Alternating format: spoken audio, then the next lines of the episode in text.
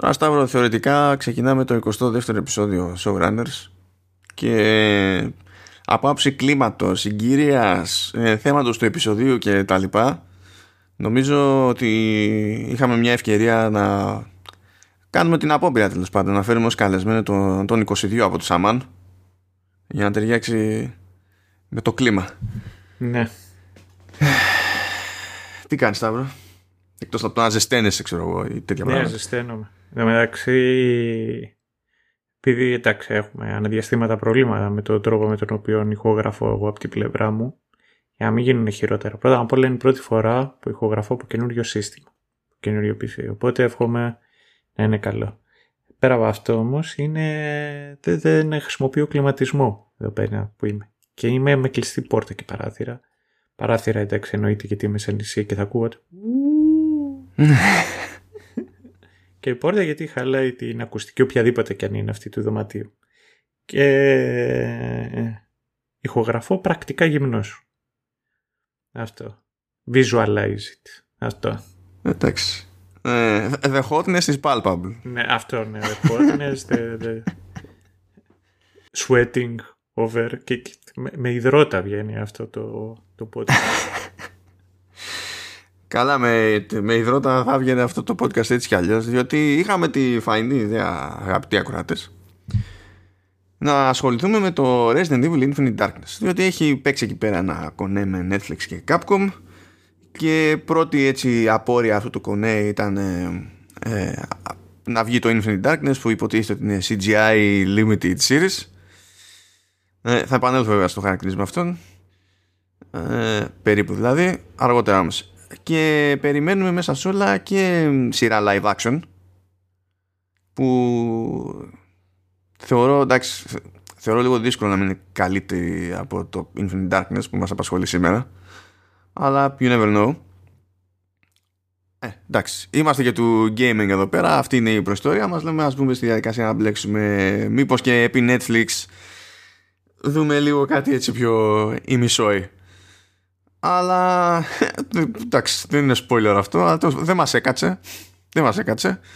Πράγμα βέβαια ε, που μας δημιουργεί κάποιες ευκαιρίες. Δηλαδή αν σας έχει λείψει κάποιο επεισόδιο τύπου ε, Καραδίμου αυτό μάλλον θα καταλήξει να είναι ψηλό και υποκατάστατο.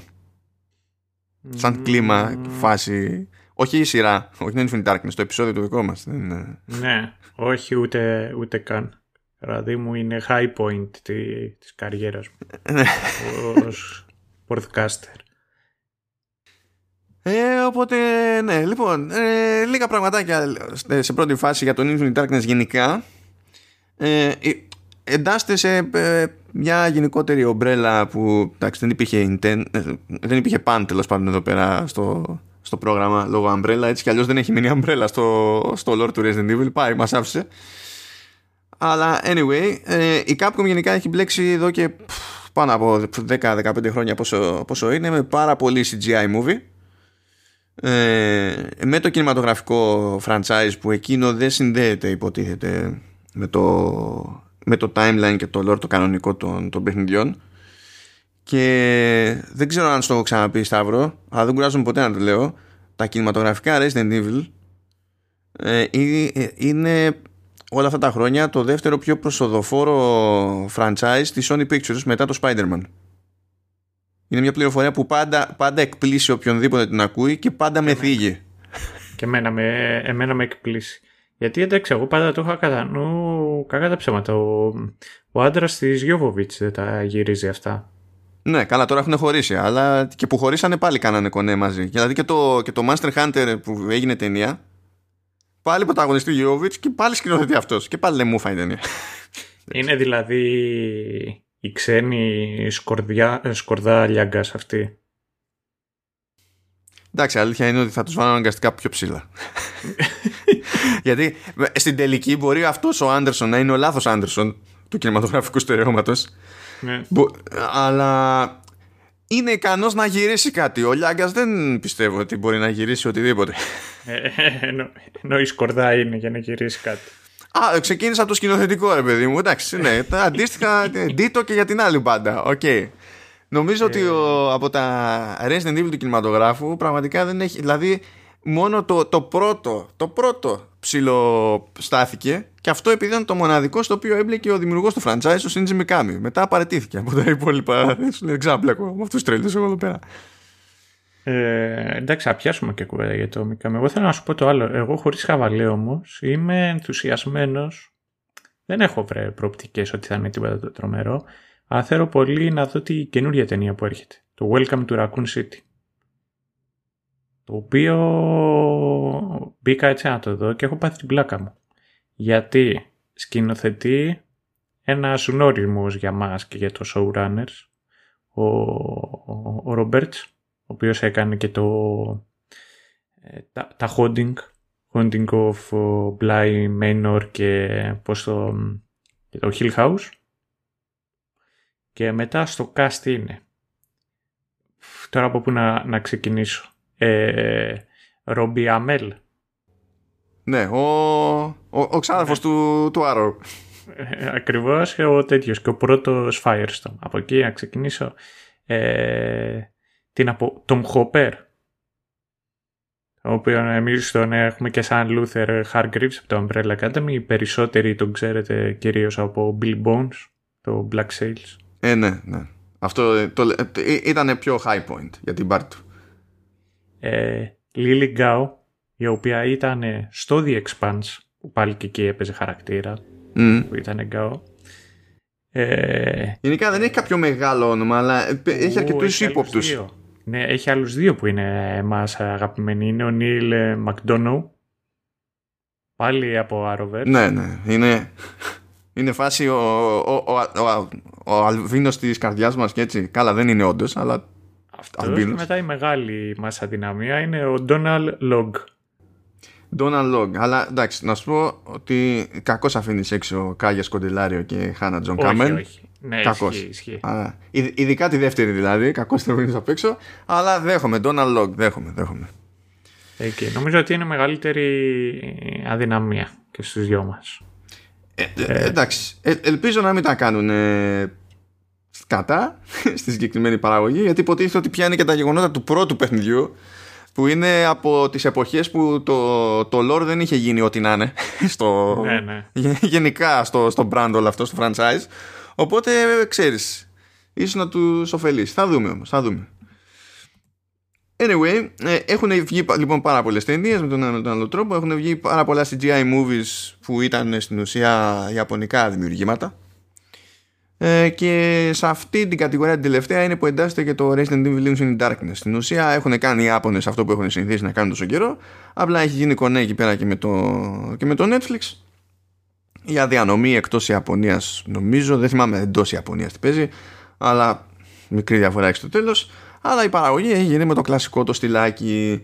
Τόσο είναι κλασικό το στυλάκι που τουλάχιστον στη, στην αγγλόφωνη εκδοχή ε, τη, τη φωνή του Λίον Κέννεντι τον οποίο είχαμε πρωτοδεί στο Resident Evil 2 το, το παιχνίδι πριν από 20 τόσα χρόνια πια ε, κάνει ο Νίκα Αποστολίδης που έχει ξανακάνει αυτό το ρόλο στα πιο πρόσφατα παιχνίδια το έχει κάνει νομίζω και στο remake του 2 και, και τα λοιπά Γεια σου Νίκα Αποστολίδης ναι, μπράβο Νίκα Αποστολίδης Σήκω φύγε Νίκα Αποστολίδης δηλαδή όταν βλέπεις αυτό το script σου σου δίνουν φεύγουμε, φεύγουμε Φεύγουμε. Βρίσκουμε κάποιον άλλο τρόπο να ζήσουμε. Αλλά τέλος πάντων.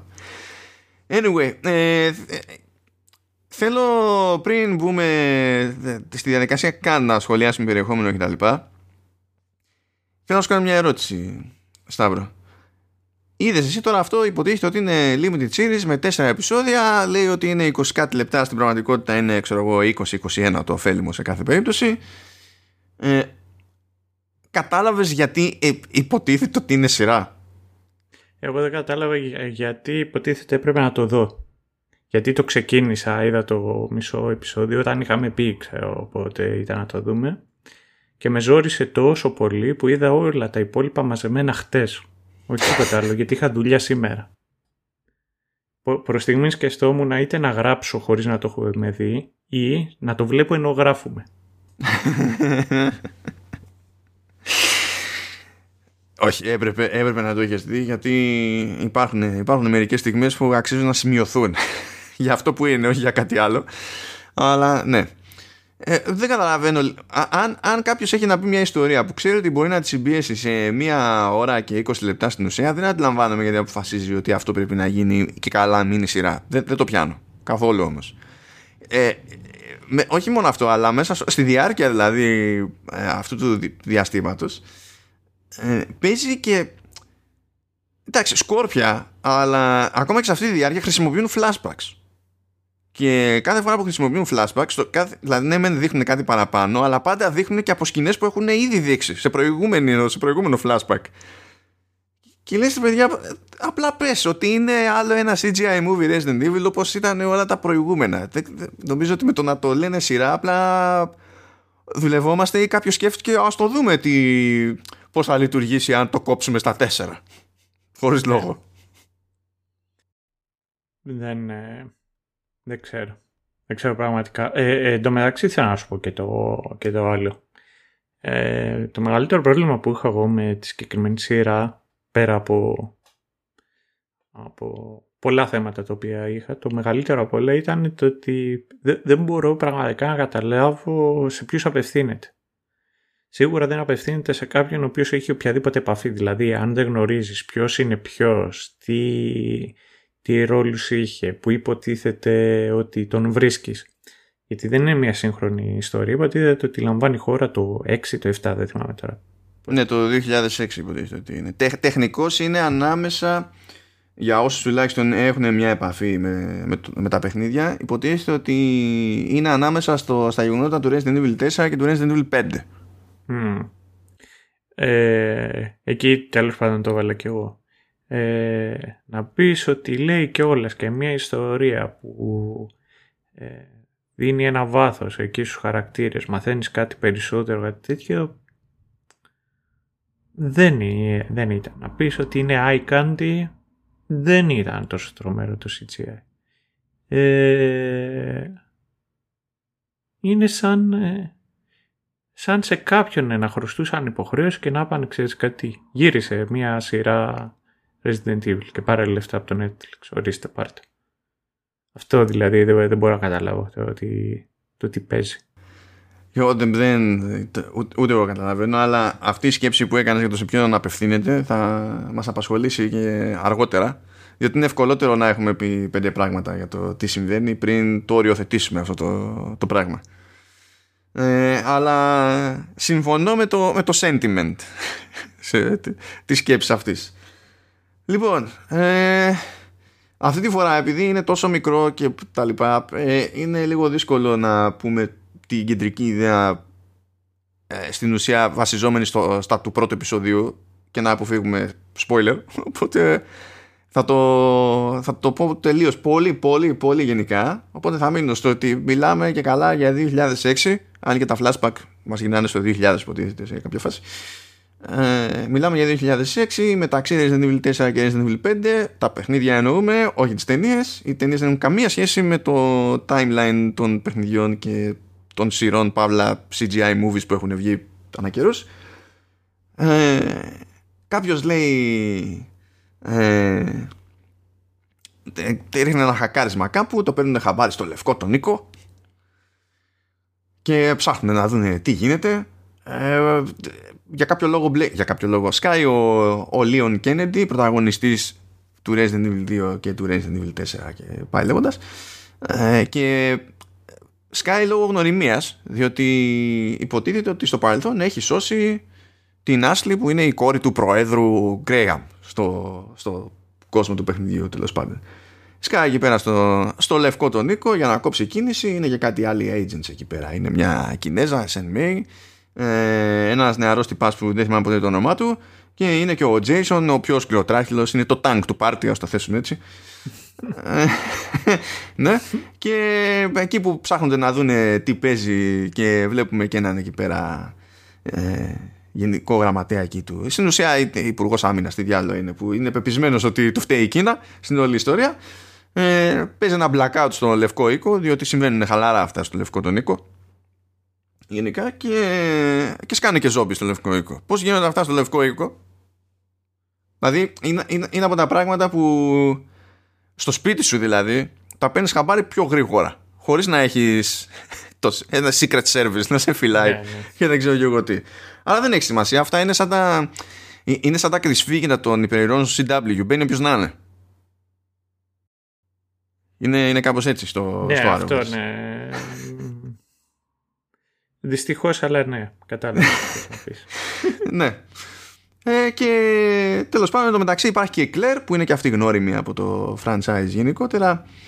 Ε, η Claire Redfield που υποτίθεται ότι ε, ως δημοσιογράφος ψάχνει κάποια πραγματάκια που παίζουν ε, δημοσιογράφος τέλος πάντων δημοσιογράφος από τη μία και είναι και σε μία ΜΚΟ από την άλλη που λένε ε, γιατί ασχολείται με την αναστήλωση ενός μυθικού κράτους που λέγεται Πενάμσταν και υποτίθεται ότι αυτό το Πενάμσταν είναι κολλητό ξέρω εγώ μοιράζεται χερσαία σύνορα με, τη, με την Κίνα.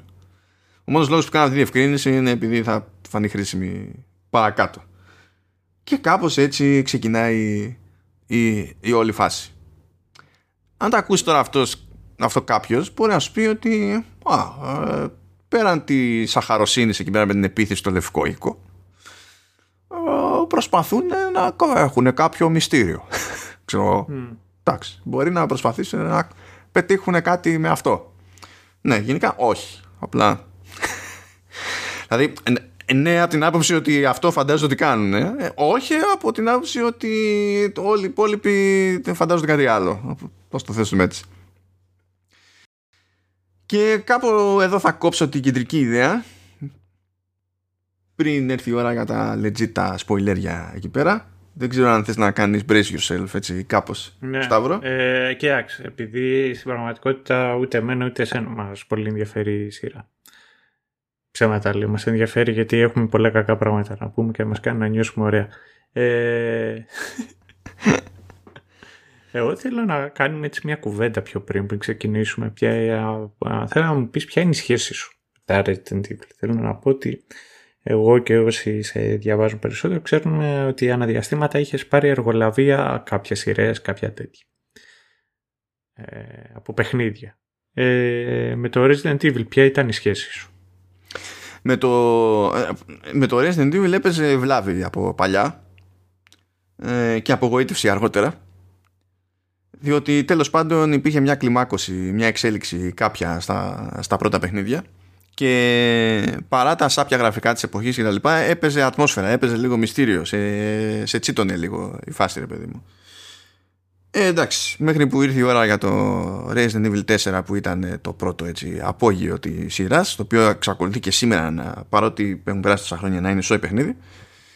Ε, και από τότε για να ξαναδώ χαρά στα σκέλια μου ως φαν του Resident Evil έπρεπε να έρθει το, το Resident Evil 7 μετά βγήκε το, το Village και έπεσε μια ξενέρα πάλι γενικά είναι ιστορικό franchise για το χώρο επειδή υποτίθεται ότι ναι δεν ήταν το πρώτο Resident Evil δεν ήταν το, το πρώτο παιχνίδι horror αλλά ήταν εκείνο που πήγε πακέτο με τον όρο survival horror οπότε στην ουσία καθόρισε αυτό το ας το πούμε υποείδος. Κάπως έτσι.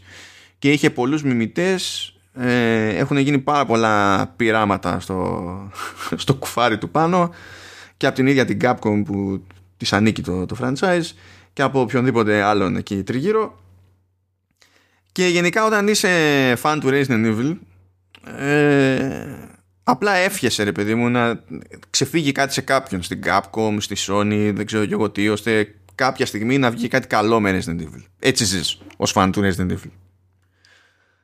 Ζεις και αγοράζοντας ξανά και, ε, και ξανά χωρίς λόγο κακά HD remasters δηλαδή λες να παίξω το Resident Evil 4 που εξακολουθεί και είναι από τα καλύτερα παιχνίδια της στη σειρά και τα λοιπά.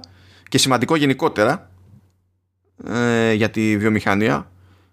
Ε, και λες να εντάξει πού, πού να κάνω ολόκληρη ιστορία να παίξω το παλιό πού το έχω το παλιό. Πού να συνδέω τώρα Gamecube, που να συνδέω Wii, που να συνδέω PS2. Λες εντάξει, θα πάρουμε εκεί μπει παρά το HD Remaster και τα λοιπά. Και βλέπεις εκεί ότι έχουν φτιάξει οι τύποι σου λέει έχουμε καλύτερο hardware τώρα, να δώσουμε draw distance. Draw distance εννοεί ο ποιητής να έχουμε ορατότητα σε βάθος. Γιατί αυτό κανονικά ζορίζει το μηχάνημα περισσότερο και στα παλιά μηχανήματα έβλεπες μέχρι μια απόσταση, ξέρω εγώ. Ε, σου λέει καλύτερο μηχάνημα να δώσουμε draw distance. Και είναι τόσο στόκι αυτοί που το σκεφτήκαν, ρε παιδί αυτό το πράγμα, που υπάρχει ένας χαρακτήρας στο παιχνίδι που τον συναντάς κατά διαστήματα και δώσανε τόση ορατότητα προς τα πέρα που βλέπεις κοντά σου τον χαρακτήρα αυτόν και στο βάθος τον ξαναβλέπεις και υποτίθεται ότι είναι ο ίδιος.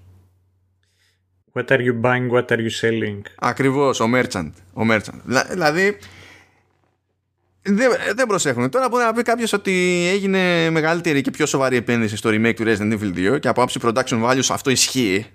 Εντάξει, και στο remake του Resident Evil 3. Το Resident Evil 2 εντάξει, είναι ok, ξέρω εγώ, αν το παίξει κάποιος τώρα. Το 3 εξακολουθεί να μην είναι highlight στη σειρά, αλλά τέλος πάντων τουλάχιστον αυτά έχουν eye Περισσότερο από ό,τι έχει το Infinite Darkness εδώ πέρα. Αλλά ναι, γενικά ως Resident Evil fan κάνεις κανένα σταυρό και όλο το υπόλοιπο είναι, είναι ρουλέτα. Κάπως έτσι. Ας το, ας το θέσουμε. Anyhow. Εγώ, anyhow. Εγώ να μην πω. Ναι, ναι, ναι. γιατί είσαι εγωιστής εραστής; Γιατί να μην πω. anyhow είπα. Δεν είπα shut your mouth. anyhow. Ε, εγώ ήμουν πολύ μικρός όταν το, το είδα και η αλήθεια είναι ότι μου είχε δημιουργήσει εφιάλτες. Το είχα δει πρώτα το Resident Evil το 1 το 96 σε Α, τότε που βγήκε δηλαδή. Mm, σε Saturn. Α, και σε Saturn. Σώπα, ε, δηλαδή, πρόσεξε. Παι, ακούστε, παιδιά, τι κατάφερε το άτομο. Σε μια κονσόλα που εμπορικά πήγε άπατη, στην ουσία, κατάφερε να δει το Resident Evil τη χρονιά που βγήκε. Σε τι, άρα τι ηλικία έχεις, Πόσος είναι, 6. 7. 7. Το 96 ήμουν 7. Ωραία. 7 λοιπόν. Και έπεσε για κακή του τύχη σε αυτή την τρυφερή ηλικία ε, αν θυμάμαι καλά στη μοναδική έκδοση του Resident Evil που είχε cinematics που ήταν uncensored. Ναι. Το θυμάμαι πολύ καλά, δηλαδή το πρώτο ζόμπι και το τι γινόταν εκεί, το, το θυμάμαι πάρα πολύ καλά. Αυτό με είχε ζωρίσει. Ε, μετά το 2 δεν το είχα δει όταν είχε βγει, το είδα πολύ πιο μετά. Το 3 το είχαν πάρει φίλοι μου τότε στο PlayStation που ήταν μεγαλύτερη ηλικία και είχαν καταφέρει και το είχαν παίξει. Κοίτα, αν δεις το 3, αν, πάρεις, αν ασχοληθείς με το 3 πριν ασχοληθείς με το 2, είσαι και λίγο τυχερός. Είναι πιο εύκολο να δεις θετικά το 3. Ανάποδα δεν λειτουργεί. Ναι, θέλω να σου πω ότι θυμάμαι πόσο πολύ εντύπωση μου είχε κάνει ο Νέμεσης. Ε, και μετά πιο μεγάλος έμαθα ότι ξέρεις κάτι, παρόμοιο ρόλο είχε ο Mr. X. Οπότε δεν ήταν τόσο πρωτότυπος ο Νέμεσης. Ε, και τέλος πάντων είχα καταφέρει και σταμάτησε να έχω εφιάλτες με τα ζόμπι και τα λοιπά μέχρι που λίγο μεγαλύτερος είχα δει στο σπίτι σου στο Dreamcast το Code, το Code Veronica. Α, αυτό παιδιά ήταν το πρώτο πλήρως 3D Resident Evil διότι μέχρι τότε ε, ήταν 3D τα μοντέλα των χαρακτήρων, ξέρω εγώ, τα ζόμπι κτλ. Αλλά το περιβάλλον ήταν pre-rendered. Στην ουσία ήταν σαν να είχαμε τα πετσαρίε. Κάπως έτσι, σκεφτείτε το. Ε, ήταν έτοιμα δηλαδή τα γραφικά, δεν έκανε κάτι το μηχάνημα εκεί πέρα. Ενώ το Code Veronica ήταν το πρώτο που ήταν όλα legit 3D σε πραγματικό χρόνο και τα λοιπά. Και ενώ είχε κάποια θέματα το Code Veronica, το έχω στην, στην καρδιά μου διότι θεωρώ ότι ήταν ε, παρά τη φήμη του Resident Evil 2 που το Resident Evil 2 ήταν τεράστιο άλμα από το 1 και έπειτα δηλαδή ήταν τεράστια βελτίωση για τη σειρά γενικά θεωρώ ότι σε αυτή την κλασική συνταγή το καλύτερο παράδειγμα σε γενικές γραμμές ήταν το, το Code Veronica και το θυμάμαι μόνο εγώ ας πούμε περίπου ε, τώρα το πρώτο horror τέλος πάντων που κατάφερα να το παίξω εγώ μόνος μου για να το τερματίσω αρκετά μεγαλύτερος ε, ήταν το, ε, το Silent Hill το 2. Αυτά είναι. Αυτά είναι. Και το πρώτο Resident που το έπαιξα και το τερμάτισα ήταν το 4. Αυτά, ορίστε. Δηλαδή, αν, είναι, αν πρέπει να παίξει ένα Silent Hill, πρέπει να παίξει το 2 και αν να παίξει ένα Resident Evil, πρέπει να παίξει το 4. Οπότε μια χαρά πήγες. Ναι, και μάλιστα και τα σπάει γιατί έπαιξα το, το πρώτο Resident που έπαιξα εγώ ίδιος δεν είχε ζόμπι. Το οποίο με βοήθησε γιατί τράβουσα ζόρι με τα ζόμπι. Δεν ξέρω και εγώ για ποιο λόγο. Εντάξει τώρα, τώρα λίγο δουλευόμαστε ότι αυτή δεν ήταν ζόμπι. Απλά είναι να είχαμε να λέγαμε. Ναι, εντάξει, αλλά OK. Okay, okay. Εντάξει. Ε, και ωραίο, ε, αποτυχημένο είναι και το remaster του Silent Hill 2 πάντως, σε περίπτωση που ψάξει κάποιος HD remaster. ε, του στυλ παίξανε και εκεί πέρα με μεγαλύτερο draw distance. Οπότε είσαι σε προβλήτα, ξέρω εγώ, έχει θάλασσα μπροστά. Και οι τύποι βγάλανε την ομίχλη, δώσανε draw distance και κάπου τελειώνει η θάλασσα και έχει το κενό. και το βλέπεις. Ναι.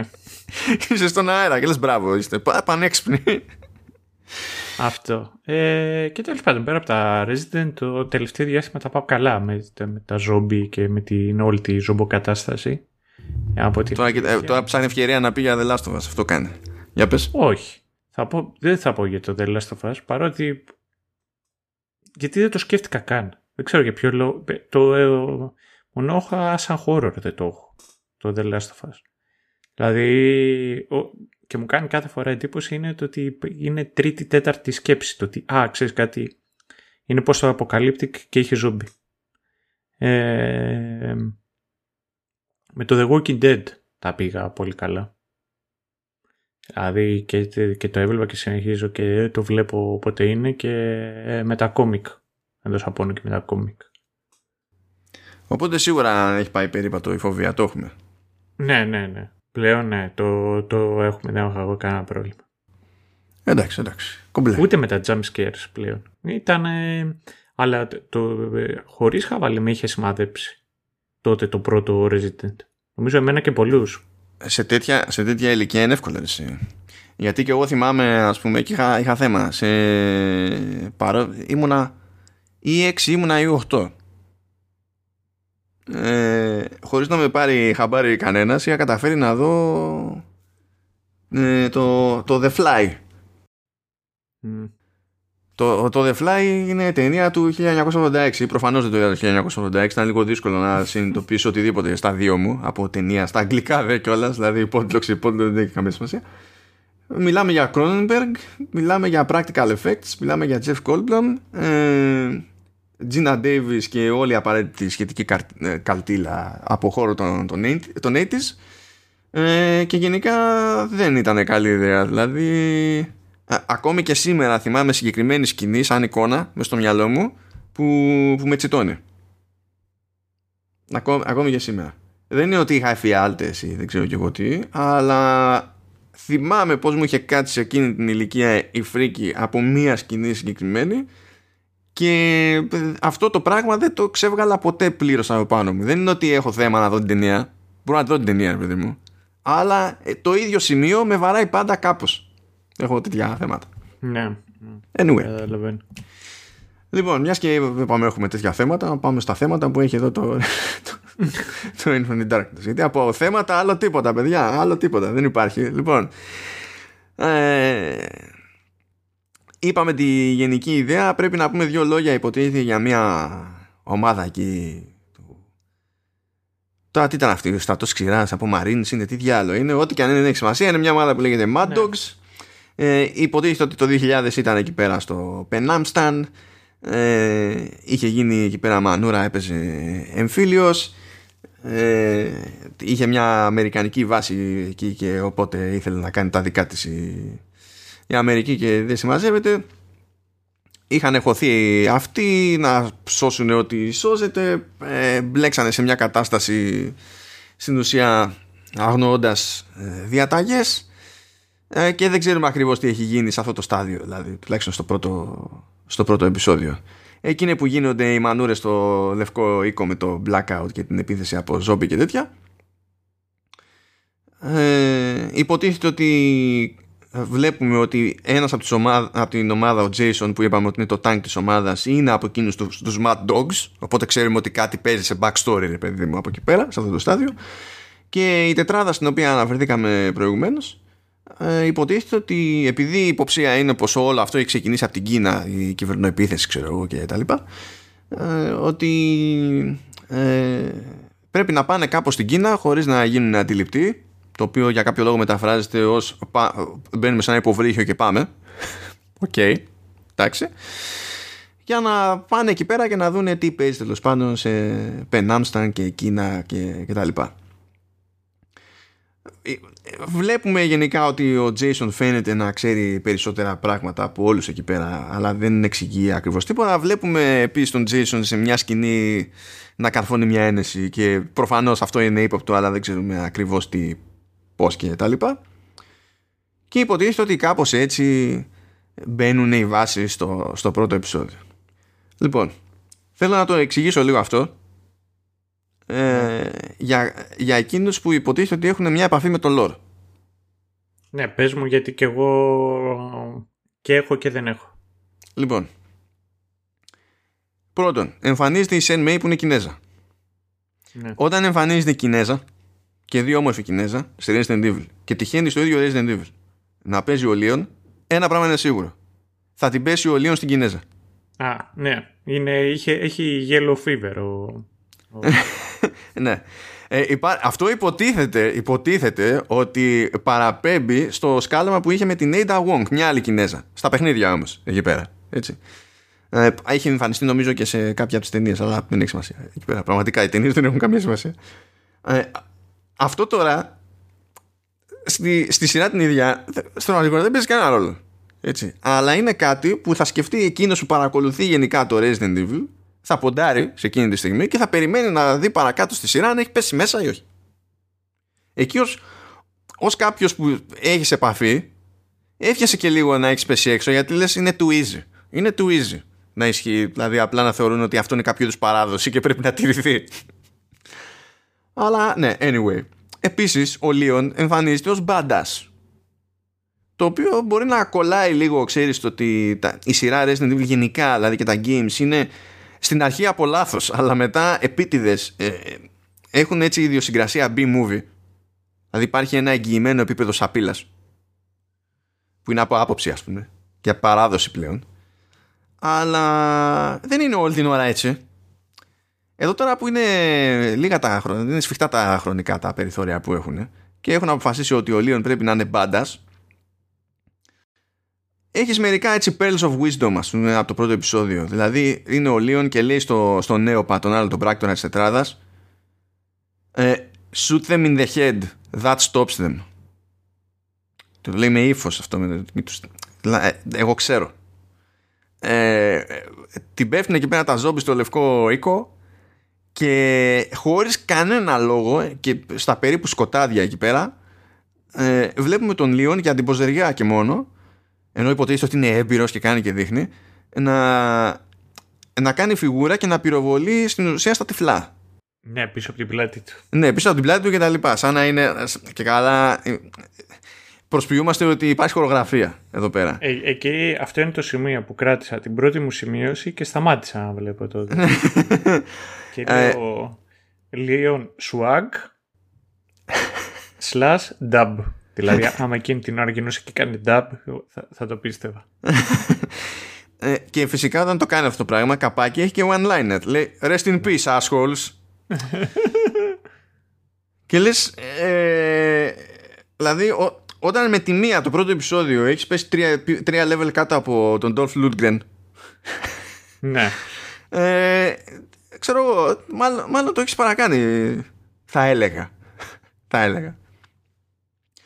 Αλλά με τα πολλά τέλος πάντων ο Λίον δεν χρειάζεται να περιμένει και πολύ. Όντως μέχρι το τέλος του πρώτου αυτού επεισοδίου έχει κάνει την πρώτη απόπειρα για πέσιμο στη, στην Κινέζα. Και όντως βλέπουμε την Capcom να φαντάζεται ότι αυτό είναι κάποιο είδους παράδοση όπου ε, μπορεί να λειτουργήσει ως, ως fan service για, το, για τον φανατικό της υπόθεσης. Παιδιά πραγματικά ε, ε, εγώ μπορώ να θεωρηθώ τέλος πάντων από σπόντα ή όχι φανατικός του, του Resident Evil. Ναι. Ε, αυτό το πράγμα, αυτού του τύπου το fan service το θεωρώ προσβολή. δεν είναι... Ε, όχι για το πέσιμο, αλλά δεν είναι, δεν νοείται, αυτό είναι σοβαρό, δεν είναι fan service αυτό το πράγμα. Δηλαδή, ποιος ενθουσιάζεται με το ότι ο Λίον ε, μάλλον την πέφτει σε άλλη μία Κινέζα; δεν το καταλαβαίνω αυτό το πράγμα. Μία άλλη έτσι. Δύο πραγματάκια θέλω να πω επίσης σε αυτό το στάδιο. Για μια στιγμή σε αυτό το επεισόδιο, το, έτσι το πρώτο, που κάνει το. θέτει τη βάση, παιδί μου, είχα μια κρυφή ελπίδα για την παραγωγή. Διότι λέω, κοίταξε να δεις. Κυβερνοεπίθεση, Αμερική και Κίνα. Και τυχαίνει να βγαίνει τώρα. Που γίνεται χαμούλης με πολύ ransomware, καλά και με Ρωσία βέβαια εκεί πέρα γίνεται χαμούλης, αλλά πολύ με Κίνα κτλ. Και, και υπάρχει ένας διεθνής αναβρασμός. Ε, υποτίθεται ότι έχουν παραδεχτεί δεξιά και αριστερά πλέον ότι πολλά μεγάλα hacks ε, γίνονται με κυβερνητική υποστήριξη και η καλύτερη παραδοχή για αυτή είναι ξέρεις, να έχεις τον Πούτιν ξέρω εγώ, και τον Biden να συμφωνούν ότι ε, πρέπει να συνεννοηθούν γι' αυτό ώστε κάπως τέλος πάντων να μπουν κάποια όρια. Δεν σου λέει συμβαίνει, το, γίνεται, το ξέρουμε, το έχουμε δεχτεί, αλλά ξέρω εγώ, μήπως να το ρυθμίσουμε λίγο, να μην είναι όλη την ώρα. Και λέω, κοίτα, λες, μπορεί να βγει και στην τύχη ξέρω εγώ αυτό το πράγμα, αλλά ε, είναι λίγο ύποπτο. Είναι λίγο ύποπτο είναι αυτή τη σκέψη που κάνεις και μετά πριν προλάβεις να δεις τι συμβαίνει παρακάτω λες εντάξει στάνταρς κατά στο στόμα μου. Κάπως έτσι είναι, είναι και αυτό. Ε, και στο πολιτικό της υπόθεσης θέλω να σταθώ και σε μία έτσι. Λοιπόν, ε, δείχνουμε υποτίθεται το φανταστικό κράτος που λέγεται Πενάμσταν ε, κολλητό εκεί στην Κίνα και δείχνει και τους ντόπιους, έτσι οι οποίοι ντόπιοι στη, στη φούρια της Capcom να μην είναι ε, πώς να το πω έτσι αναγνωρίσιμα ανατολίτες κάποιου είδους Συμφωνώ, ναι, ναι, ναι, για πες, για πες. Ε, τους έχει όλους ε, σχεδόν ε, Ευρωπαίους περίπου μεσογειακούς τύπους. ναι, ναι, ναι, ναι. ναι. Ε, αυτό αυτό έχει. Τέλος πάντων. Θα πω πλάκα, αλλά δεν είναι με αρνητική φόρτιση. Έχει μια κάποια πλάκα, διότι είχε γίνει πάρα πολύ μεγάλος δώρος με το Resident Evil 5. Νομίζω, ναι, με το Resident Evil 5. Που είναι το μοναδικό παιχνίδι ποτέ στη σειρά που λαμβάνει χώρα στην Αφρική. Και τότε πριν βγει το παιχνίδι, ε, είχαν θυχτεί πολύ στα αγγλόφωνα κυρίως media για το ότι ο πρωταγωνιστής ο ένας βασικά γιατί υπάρχει και η Σέβα Άλομαρ που είναι Αφρικανή και είναι στην πρωταγωνίστρια ότι ο πρωταγωνιστής ε, είναι λευκός και πηγαίνει και σκοτώνει ζόμπι που είναι μαύροι Λες, είμαστε στην Αφρική νούμερο ένα. Δεύτερο είναι ζόμπι. Δηλαδή ε, θα μας φάνε αλλιώς. Δεν ξέρω τι περιμένει να κάνουμε εκεί πέρα και τι ακριβώς περιμένει να πετύχουμε στην Αφρική σε γενικές γραμμές ε, και είχε γίνει ντόρος. Νομίζω ότι την είχε πονέσει αυτό το πράγμα την Capcom και ότι το αποφεύγει μέχρι και σήμερα. Για να καταλάβετε πόσο το αποφεύγει, σε κάποια φάση η Κλέρ μιλάει με ένα παιδί που υποτίθεται ότι είναι μουγκό πλέον, αλλά για ψυχολογικούς λόγους. Ε, αυτό δεν το εμποδίζει λίγο αργότερα να μιλήσει. Δεν έχει σημασία. Ο χρόνος που μας πιέζει, έτσι. Ε, και υποτίθεται ότι πιάνει η Κλέρ ότι κάτι, σε κάτι ήταν μάρτυρα στο παιδάκι και θέλει να δει τι και πώς και τα λοιπά. Και κάπου μαθαίνουμε το όνομα του παιδιού. Το όνομα του παιδιού είναι Ρεμότσου Γκάναπε. Ναι. Μιλάμε για πραγματική προσπάθεια να μην είναι από πουθενά αυτό το όνομα. Ρεμότσου Γκάναπε. Ναι. Όπως καταλαβαίνει Σταύρο, ε, ναι. έχοντας μια επαφή παραπάνω με το lore, ναι. πονάει περισσότερο. Ε, ο, ο καναπές αυτός τουλάχιστον, να, να, επειδή τα ανέφερες και τα λοιπά, το, το σκίτσο το οποίο έχει κάνει εκεί στην ακουαρέλα, δεν ξέρω πώς θα λέτε εσείς είναι ο, ο μικρός ακουάρελ τα λέγαμε αυτά. Τα σπάει. Α, ναι, το, εντάξει, το σκίτσο το... το ε, θέλω να σου πω ότι ήταν το μοναδικό έτσι καλό. Ε, ε, εν τω μεταξύ αυτή δεν είναι στα σύνορα προς την Κίνα, αλλά δεν είναι ταυτόχρονα προς Ινδία. Οπότε δεν θα έπρεπε να ήταν ε, πιο κοντά σε Ασιάτης. Κάτι τέτοιο βασικά έχουν κάνει μια τσαχπινιά. Αυτή, αυτή η λεπτομέρεια μου άρεσε βασικά. Γιατί δείχνει ότι κάποιος έκανε τον κόπο να το σκεφτεί εκείνη την ώρα και να βρει μια λύση. Όταν δείχνεις σε ένα, σε ένα χάρτη την, την Ben Amstan, εκεί πέρα που υποτίθεται ότι θα βλέπαμε με ποια άλλη χώρα συνορεύει, έχουν κολλήσει ένα άλλο χαρτί από πάνω που υποτίθεται ότι είναι close-up σε ένα κομμάτι της Penamstan ώστε να είναι φανταστικό το κράτος αυτό να ξέρουμε ότι συνορεύει με την Κίνα αλλά να μην βλέπουμε και τι υποτίθεται ότι κόβει ακριβώς από ποιον τριγύρω Ισχύει. Ε, ε, εν τω μεταξύ αν τελειώνεις σε Stan είναι μουσουλμανικό κράτος. Γιατί ρε φίλε και εμείς δεν τελειώνουμε σε Σταν, Γιουνανιστάν, δεν είμαστε. Ναι, εντάξει, αλλά αυτό είναι από τη τέτοια είναι. Τη... Μπορώ να σου πω, είναι από τις μουσουλμανικές χώρες. Α, συγγνώμη, δεν, δεν ενημερώθηκα. Λοιπόν, συγγνώμη. Ναι, ε, ξέρω εγώ. ε, ε, έχουν σύνορα οι Κινέζοι με το Πακιστάν. Θα έχουν, ξέρω εγώ. Με τον Μπαγκλατές νομίζω ότι δεν έχουν.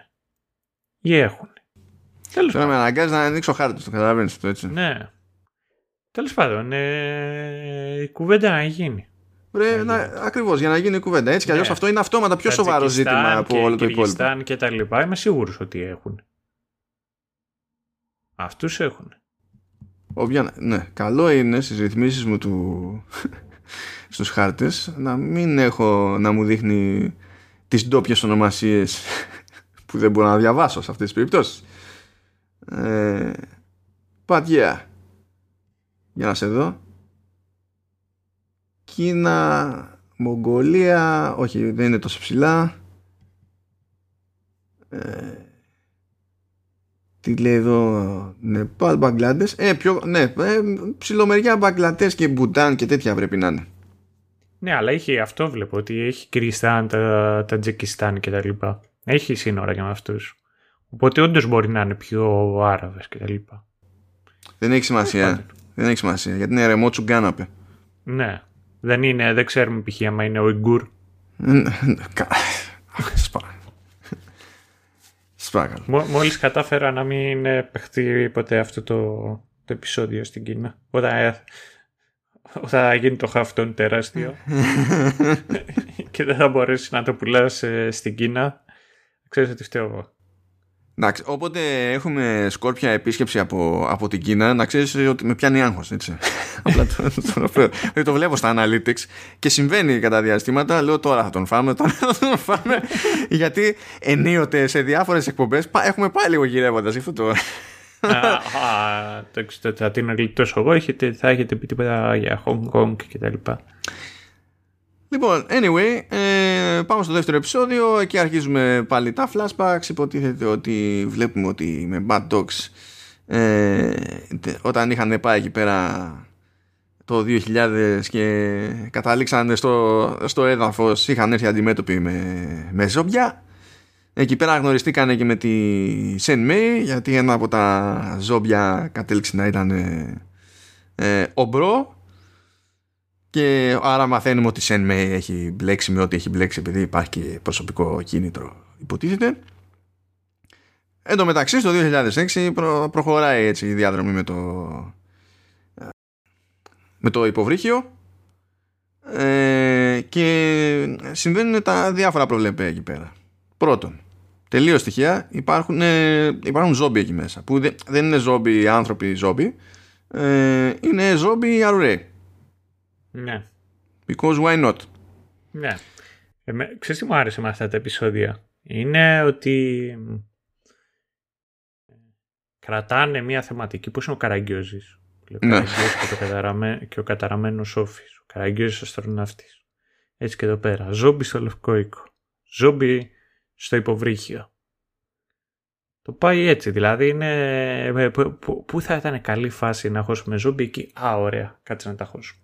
Ε, ε, ξέρεις εμένα τι με θίγει έτσι. Με θίγει ότι κάποιος, κάποιος που δεν ήταν τέρμα χαζός στην όλη διαδικασία είπε ότι «Χα, ένα από τα κλισέ με τους αρουραίους και τις θαλάσσιες μεταφορές είναι ότι καταφέρνουν και χώνονται σε πλοία και ιστορίες και ότι έτσι κατά διαστήματα υπάρχει θεωρία ότι έχουν μεταφερθεί από μια χώρα σε μια άλλη, από μια περιοχή σε μια άλλη διάφορες ασθένειες.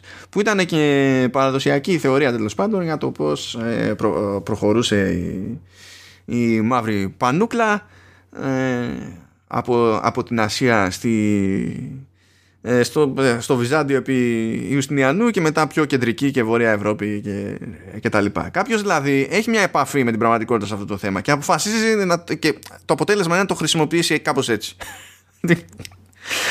Λες είναι τσάμπα, τσάμπα η σκέψη γενικά όλη η φάση.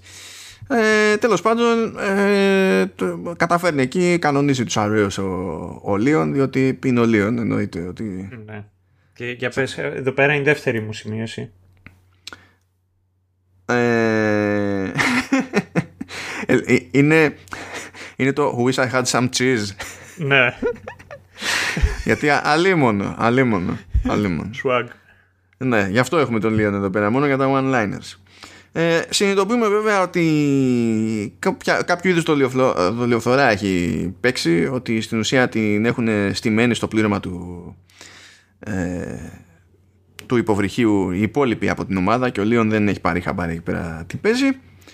Ε, πριν ξεκινήσει όμως αυτός ο χαμός, αυτό είναι το αγαπημένο μου το, το σημείο στην όλη φάση, είναι ότι κάθεται ο Jason, το tank, και ενώ γενικά αποφεύγει να πει λεπτομέρειες για την όλη φάση στον Λίον, ε, αποφασίζει ότι είναι ώρα για heart to heart. Το οποίο με στο μυαλό του μεταφράζεται σε α, α, αμπελοφιλοσοφία. Ναι. Όχι, όχι αμπελοφιλοσοφία, σε βαθιά φιλοσοφία, ανάλυση. Ναι, ναι. Και αρχίζει και λέει, ε, μιλάει για, το, για τον δρόμο, μιλάει για το φόβο, για το φόβο κόντρα στο άγνωστο, ε, αλλά τίποτα δεν είναι ε, πιο άγνωστο από εμάς. Και λέει The Greek said it best. There is much to fear in this world, but nothing more so than humans. Λες, Jason, ε, τι κάνεις αυτή τη στιγμή, δηλαδή προσπαθείς ναι. να βγεις cool, OK, okay, αλλά δεν οδηγεί πουθενά αυτό που κάνεις. Αλλά τέλος πάντων ας το καταπιούμε. Και μετά γίνεται το χαμός στο, ε, στο υποβρύχιο και πάνε όλα κατά διαόλου. Μέχρι που σκάει το, το υποβρύχιο. Φυσικά στο, πίσω στο λευκό οικό η πρώτη θεωρία που φυτρώνει από τον Υπουργό Άμυνας εκεί πέρα ε, είναι ότι οι Κινέζοι φταίνε λογικά. Συνεχίζει αυτό το τροπάριο. Ε, καταλήγουν όμως και τέλος πάντων τη λιτώνουν αυτοί από το υποβρύχιο. Πάνε εκεί σε ένα safe house ε, στη, στην Κίνα και ε, μπαίνουν στη διαδικασία Σεν Μέι και Jason να πούνε στον Λίον ότι και καλά εμείς έχουμε δική μας αποστολή και η Αμερικανική κυβέρνηση κάνει πειράματα εκεί με βιολογικά όπλα εξού και τα ζόμπι και θέλουμε να αποκαλύψουμε ποιος ευθύνεται για την όλη ιστορία και θέλουμε τη, τη, βοήθεια, τη βοήθειά σου και, και τα λοιπά. Φυσικά Εννοείται, δεν έχει σημασία που έγινε πιο πριν στο ίδιο επεισόδιο. Σε, είναι φάση, σε περίπτωση που το ξεχάσατε, ο Jason ε, αρχίζει και λέει πάλι ε, για fear και terror. Ναι. Ξανά. Δηλαδή έχουμε. Είναι, θυμάσαι. Ε, καλά, πολλά τέτοια παραδείγματα υπάρχουν, αλλά εγώ θυμάμαι πιο πολύ το συγκεκριμένο. Θυμάσαι εκείνες τι τις φιγούρες τις μεγάλες του Terminator 2 με το, με, το ε, T800 τους Schwarzenegger, παιδί μου που είχε πίσω ένα κορδόνι που το τράβαγες και έλεγε ατάκες.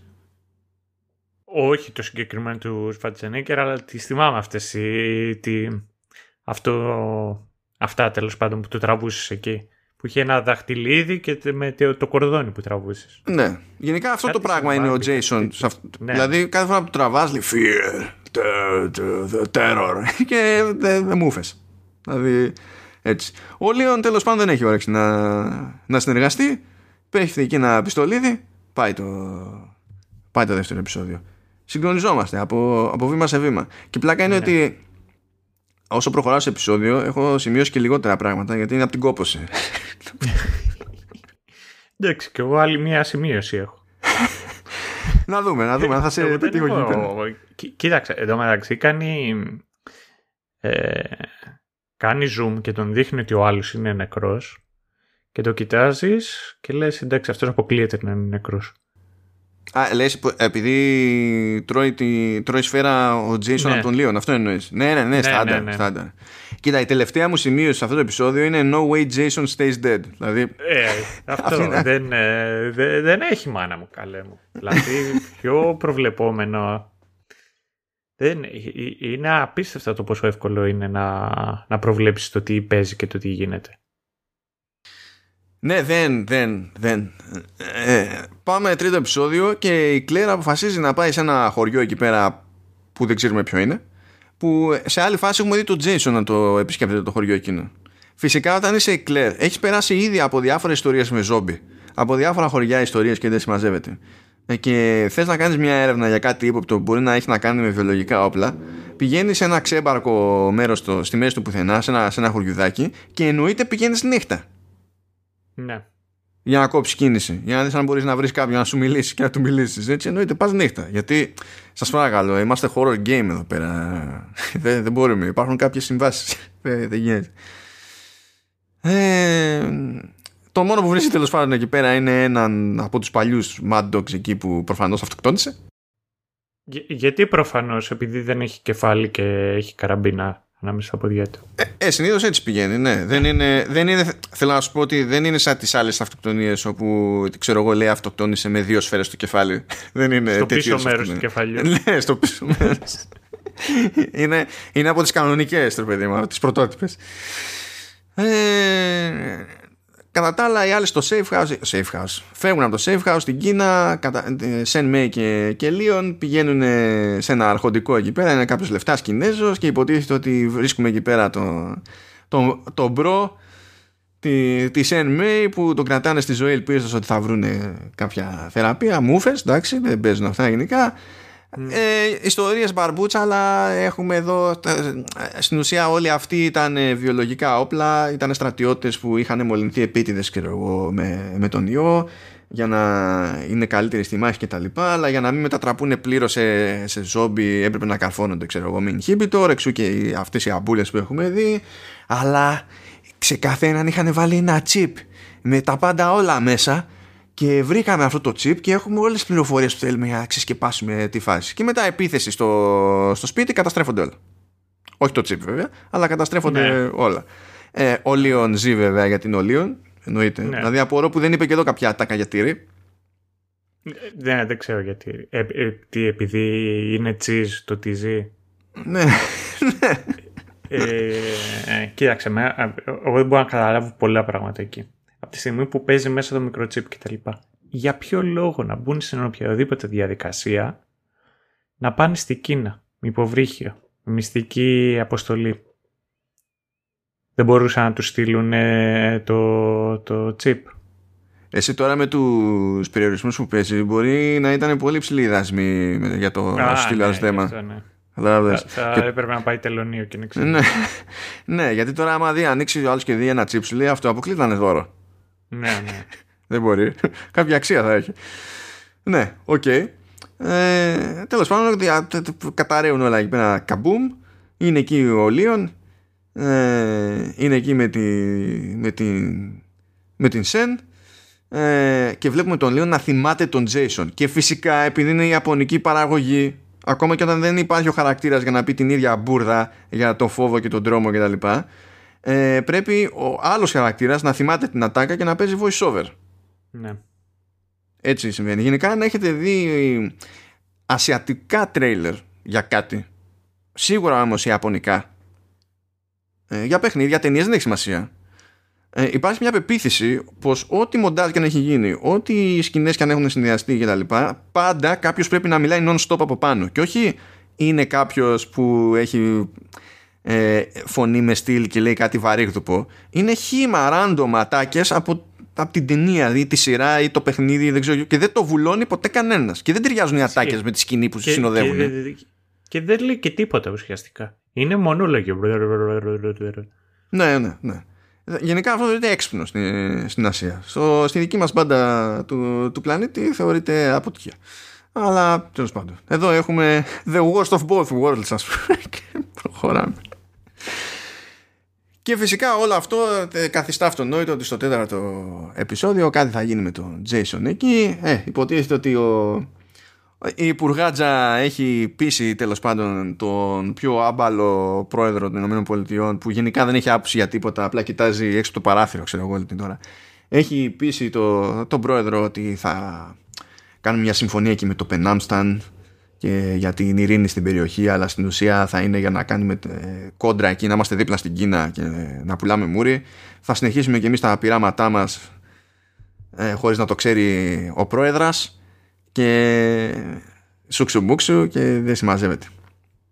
Ο Λίον προσπαθεί να εξηγήσει εξ αποστάσεως τι, τι έχει γίνει. Ο Τζέισον τα έχει πάρει κρανίο και κυνηγάει εκεί το, την υπουργάτζα και και αποφασίζει ότι κάτω υπάρχει το εργαστήριο ε, στο, κάτω από την επιφάνεια της γης γιατί έτσι είναι τα σοβαρά τα εργαστήρια ειδικά στο Resident Evil. Και ειδικά κάτω από εκεί που ε, θα έδωσε ο άλλος λόγο ναι, που ετοιμάζει το, ο πρόεδρος για διάγγελμα. Ναι, ναι. Ακριβώς από κάτω. Δηλαδή, έχεις τρε παιδί μου ένα εργαστήριο που κάνει παράνομα ε, επιράματα ε, με στόχο την ανάπτυξη βιολογικών όπλων. Έτσι.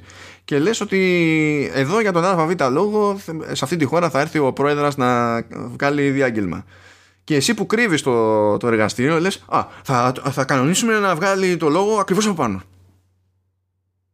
Αυτά, αυτά είναι. Σταύρο, είπαμε, έχουμε, υπάρχουν συμβάσεις στο είδος. Δεν μπορούμε να τα προσπερνάμε αυτά τα πράγματα. Είναι σαν την εκκλησιαστική παράδοση. Λες αυτό γιατί είναι έτσι; Είναι εκκλησιαστική παράδοση. Ναι, αλλά γιατί είναι έτσι; Αφού είναι εκκλησιαστική παράδοση. Είναι, είναι αυτό. Και τυλτάρει εκεί. Anyway. Ε, ο Jason την έχει δει ότι εφόσον έχουν πάει τα πράγματα όσο στραβά έχουν πάει, θα αφήσω να. Δεν θα πάρω τη, τη δόση μου και θα μεταμορφωθώ. Αυτό για κάποιο λόγο σημαίνει ότι μεταμορφώνεται σε χρόνο 0 αλλάζει η μορφή του τελείως και γίνεται ένα νταμάρι μέσα σε τρία δευτερόλεπτα. Ναι, γίνεται Hulk εντωμεταξύ. Ε, η, αλήθεια είναι, η αλήθεια είναι ότι υπάρχει για τέτοια ταχύτητα μεταμόρφωση προηγούμενο στο lore του παιχνιδιού. Ναι. Αλλά ούτε στο παιχνίδι προσπαθεί να το περάσει κάποιος ως κάτι που συμβαίνει λογικά. Απλά κάποιος βολευόταν και το έκανε. Και μετά έμεινε. Ναι, ωραία. και μετά μια άλλη ερώτηση. Όταν πόσο συχνά γίνεται, γιατί, γιατί αυτό υποτίθεται ότι είναι λιγάκι πριν το 5, ωραία, μέχρι και το 4. Είναι πολύ συχνό όταν υπάρχει τέτοιου είδους μεταμόρφωση να, να λειτουργεί ο εγκέφαλος φυσιολογικά και να μην αλλάζει και η τέτοια και η... να σου πω, και ο, ο χαρακτήρας των τέτοιων. Είδα, υποτίθεται ότι στο 4 επειδή αλλάζουν τα πράγματα ε, υπάρχει ένα τέτοιο περιθώριο. Ε, αν θυμάμαι καλά δεν ήταν, ήταν και αυτός ο οποίος ήταν ε, ένας Black Ops, δεν ήταν ένας τέτοιος τύπος. Που τον έχει σαν boss κάποια στιγμή. Ένας Α, ξεχάσει το όνομά του, αλλά θυμάμαι, ναι, που είναι με ένα, ένας πράσινο μπερές εκεί πέρα. Μπράβο, or something. Ναι, ναι. ναι, ναι. Ε, υπο, υποτίθεται ότι υπάρχει τέτοιο προηγούμενο, οπότε θεωρητικά δεν είναι τελείως παράλογο αλλά εξαρτάται από το τι με τι έχει γίνει η μόλυνση. Και αυτό δεν ξεκαθαρίζεται ακριβώς στην πραγματικότητα στη, στη σειρά. Υπονοείται αλλά δεν ξεκαθαρίζεται. Υπονοείται στο τέλος τέλος τέλος τέλος τέλος. Αλλά τέλος πάντων ας πούμε ότι σε κάποιο βαθμό με βάση τα δεδομένα του παιχνιδιού και καλά αυτό δεν είναι τελείως εκτός τόπου και χρόνου. Αν και δεν κατάλαβα πού θέλανε να το πάνε το πράγμα διότι ξέρεις αν το, το ζήτημά του ήταν αυτό και μπορούσε να διατηρήσει ε, συνείδηση και έλεγχο της σκέψης του κτλ. Τότε γιατί δεν το έκανα από πριν να τους τα κάνει όλα σπαράλια ξέρω εγώ και ιστορίες.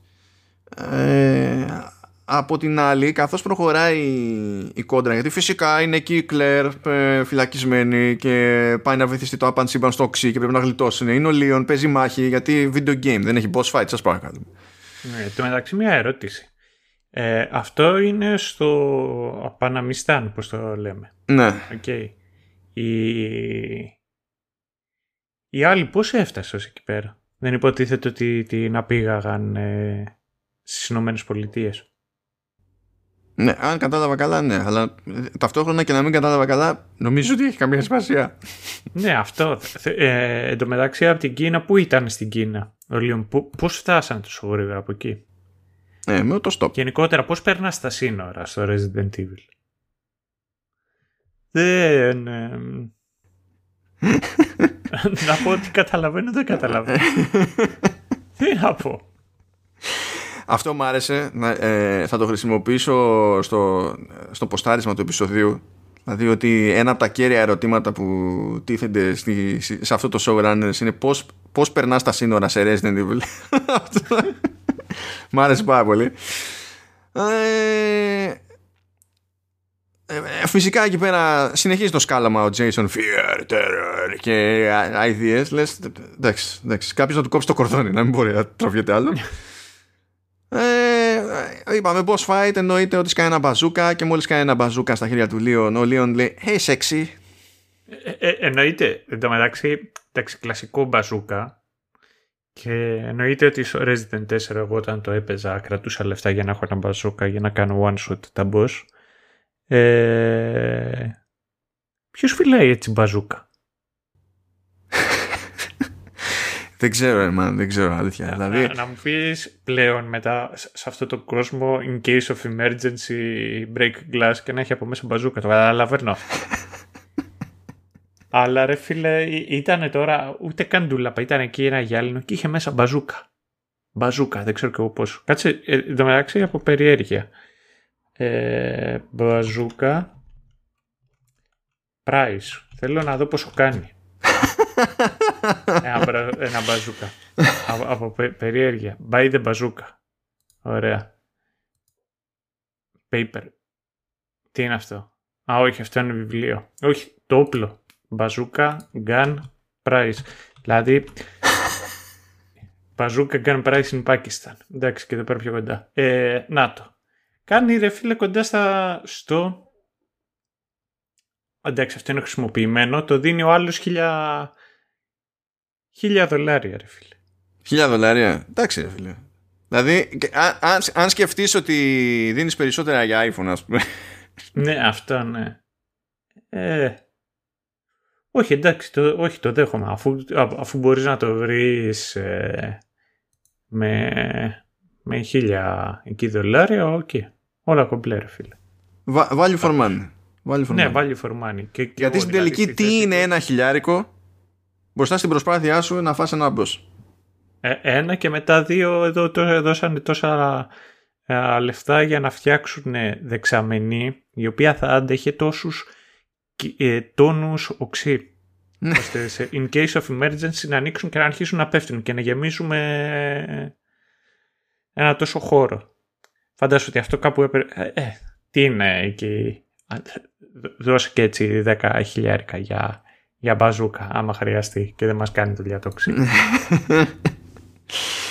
Έτσι λοιπόν, Hey Sexy με τα πολλά. Βέβαια δεν καταφέρει να σκοτώσει τον Jason με τον μπαζούκα, αλλά καταφέρει να σκοτώσει τον Jason. Εντάξει, οκ, okay, με τα πολλά. Τι ήταν αυτό, Παίσιο, και θα νομίζεις ότι θα σκοτώσεις, αλλά θα είναι σαν να μην έχεις σκοτώσει.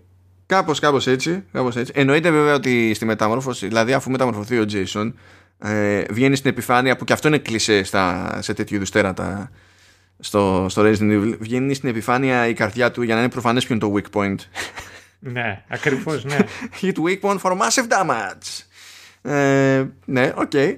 Και εκεί που τέλος πάντων έχει μισολιώσει έχει καρφωθεί κάπου σε ένα μεταλλικό εκεί πέρα δοκάρι τι διάλο είναι Uh, it won't end. You are witness. You will have it spread, and soon everyone will know true terror.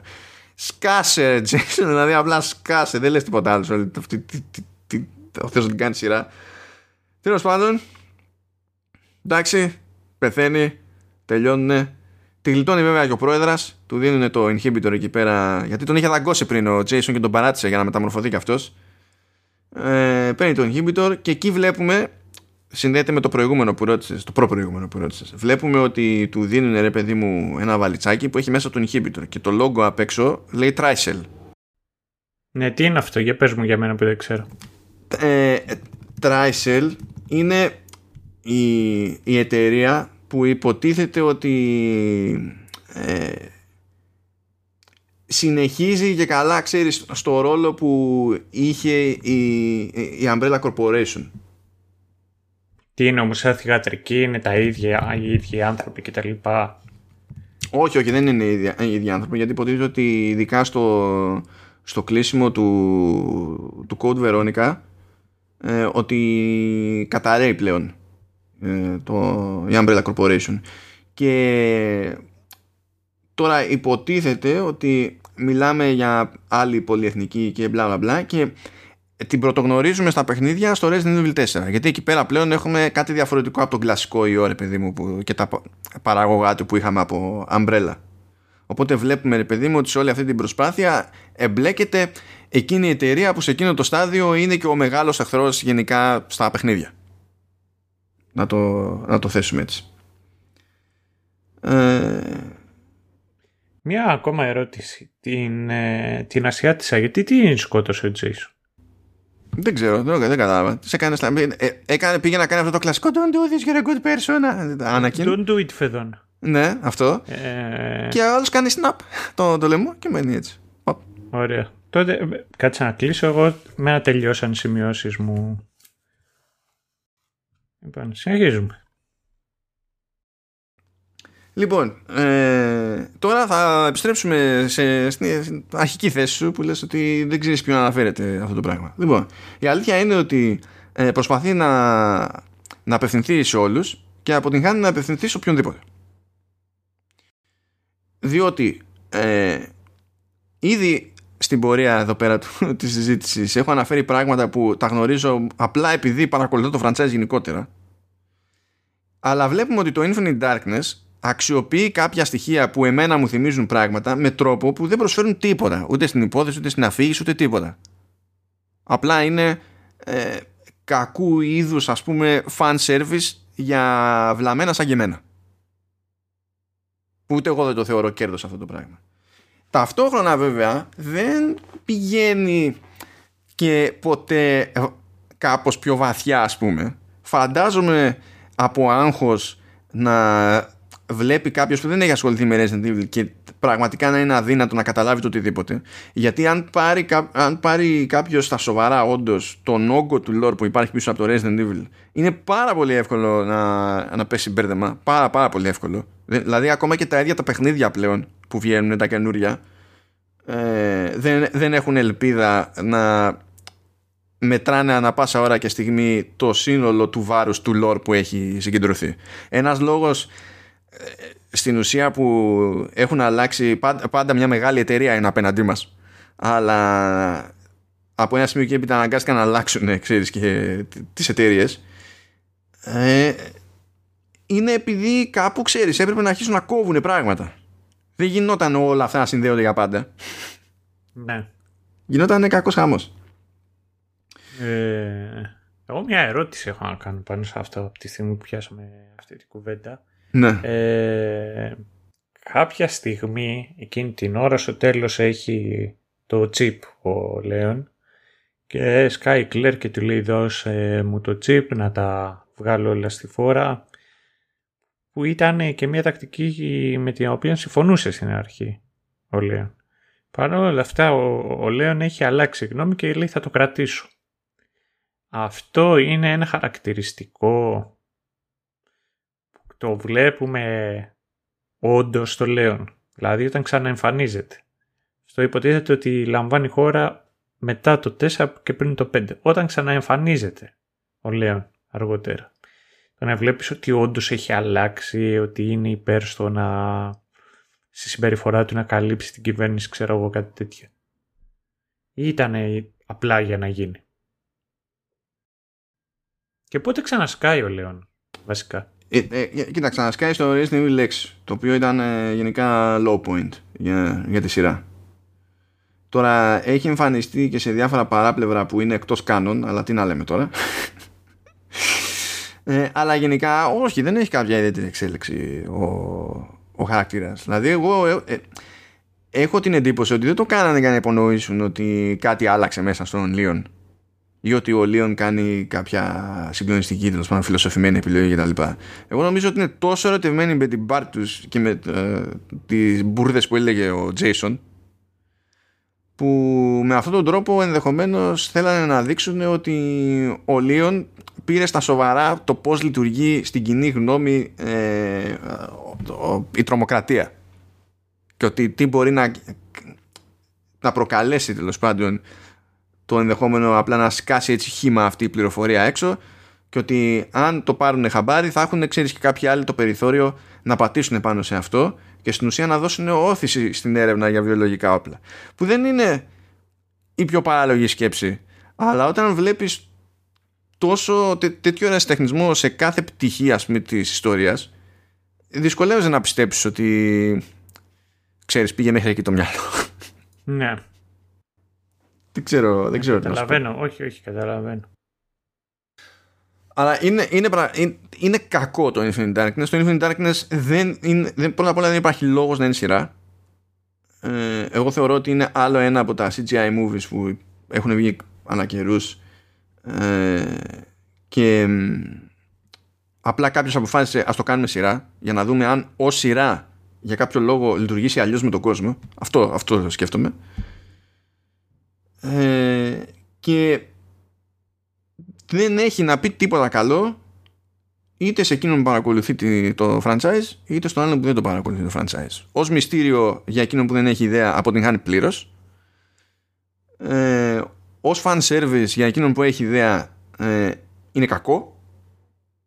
Και πιο πολύ υπάρχει να υπάρχει. Το οποίο είναι και αρκετά κλασικό φαινόμενο. Ε, έχεις δει άλλα CGI movies που έχει βγάλει κατά καιρούς; Είχα δει πριν από πολλά χρόνια, το είχα νοικιάσει από το 7, είχα δει το ε, έλα αυτό που είναι στο αεροδρόμιο. Α, θα το βρω τον τίτλο, δεν το θυμάμαι απ' έξω και το έχω δει και εγώ βασικά, αλλά θα, το βρω. Θα το βρω. Αυτό είχα δει. Ε, τι το είδα, τι δεν το είδα, δεν... Ε, δεν, δεν, ε, δεν, δεν ξέρω. Πραγματικά δεν ξέρω. Πρέπει να ήταν. Ε, ποιο ήταν αυτό; Κάτσε, γιατί έχει βγάλει Generation, Damnation και Vendetta με τέτοιους χαρακτηριστικούς τίτλους. Generation πρέπει να ήταν. Αυτή πρέπει να ήταν το Generation. Το αριστούργημα πρέπει να ήταν. Και νομίζω ότι το Generation λίγο πριν σκάσει τώρα το Infinite Darkness ότι το, έβγαλε, το βάλανε και στο Netflix. Έχω την εντύπωση. Ήρθε ένας ε, φίλος μου χτες και το είδαμε και μου είχε πει ότι είχε ψηθεί γιατί είχε δει τα προηγούμενα. Πώς γίνεται αυτό; Και τα είδες, ξέρω εγώ ότι. Γιατί σε έψησε, ξέρω εγώ. Ε, δεν ξέρω και εγώ τι. Θέλω, θέλω τώρα να πιάσουμε ένα-δύο πραγματάκια έτσι από περίεργα. Όταν ξεκινάει λοιπόν αυτή η σειρά, σκάει μια καρτέλα εκεί πέρα και μας συστήνεται ως Netflix Original Anime Series. Μπορείς, Σταύρο, να μου πεις γιατί αυτό θεωρείται σειρά anime; Από οποιονδήποτε και δει από την Capcom και την Netflix. Δεν ξέρω, ρε man. Άνιμε δεν είναι. Δηλαδή, αν είναι ε, CGI που έχει γίνει από Ιάπωνες γίνεται άνιμε και καλά. Δεν έχω αντιληφθεί. Όχι, δεν ξέρω. Είναι, είναι σαν τα... Σε οποιαδήποτε ανακοίνωση ακούσει εκεί ότι είναι exclusive και έχει έναν αστερίσκο. Νομίζω αυτό ναι, δεν, δεν έχω ιδέα για τίποτα άλλο. Πραγματικά δεν ξέρω. Ε, Ξέρεις τι μου, το μοναδικό Resident έτσι ψηλό μικρό το οποίο είχα δει, το οποίο μου άρεσε πολύ ήταν του Ρομέρο. Το, το σποτάκι που είχε κάνει για το Resident το 2. Το είχα δει πολύ πιο μετά. Κάτσε, ποιο, σποτά, ποιο σποτάκι λες; Είχε κάνει ο Ρομέρο, ο γνωστός ο Ρομέρο που έκανε Resident. Ε, έκανε τις ταινίες με τα ζόμπι. Είχε γυρίσει για την Capcom ε, commercial και το Resident ε, Evil το 2. Αυτό δεν το θυμάμαι καθόλου, αλλά πρέπει δηλαδή μία, τη μία που το ακούω πρέπει να είναι το, το, το, πιο έξυπνη κίνηση που έχει κάνει ποτέ. 30 δευτερόλεπτα κρατάει, δεν δείχνει πολλά. Ε, ε, είναι κλασικά ο Ρομέρο και μάλιστα ενώ δεν πολύ ψινότανε, εν τέλει ψήθηκε και είπε να ασχοληθεί και να γυρίσει την πρώτη ταινία και έγραψε εκεί σενάριο, το έκανε pitch και φαγιά κύριο την Capcom.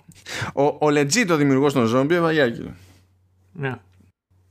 Εντάξει, τι, τι να πεις. Ναι, δεν, ε, δεν έχεις να πεις κάτι γι' αυτό. Και η πλάκα ποια είναι. Επειδή έτυχε, είχαμε κάνει ένα επεισόδιο fucked up με το, με το, με το Zoka για Resident Evil και Shinji Mikami και τα λοιπά. Και η πλάκα είναι ότι ο Ντόρος που έκανε το Resident Evil όταν πρωτοβγήκε και μετά έκανε ακόμα μεγαλύτερο μπαμ με το Resident Evil 2 και τα λοιπά ε, βοήθησε στην αναβίωση του zombie movie στον κινηματογράφο. Πράγμα που δηλώνει και ο ίδιος ο Ρομέρο από τη ναι, δική ναι, την πλευρά. Αυτό είναι αλήθεια. Αυτό είναι αλήθεια. Και εγώ δηλαδή το ξέρω και ε, έγινε και ψηλό ο, ο Χαμούλης. Ε, βέβαια εντάξει μετά υπάρχει το... Δεν δε μπορείς να πεις ότι είναι πάντα καλό και, και όλο το story με τα ζόμπι και το πώς έχει πάει. Δηλαδή είναι συγκεκριμένα, γενικότερα ο κινηματογράφος θεωρώ ότι καλό καλό έτσι με ζόμπι ήταν όντως του, του Ρομέρο αυτά τα παλιά.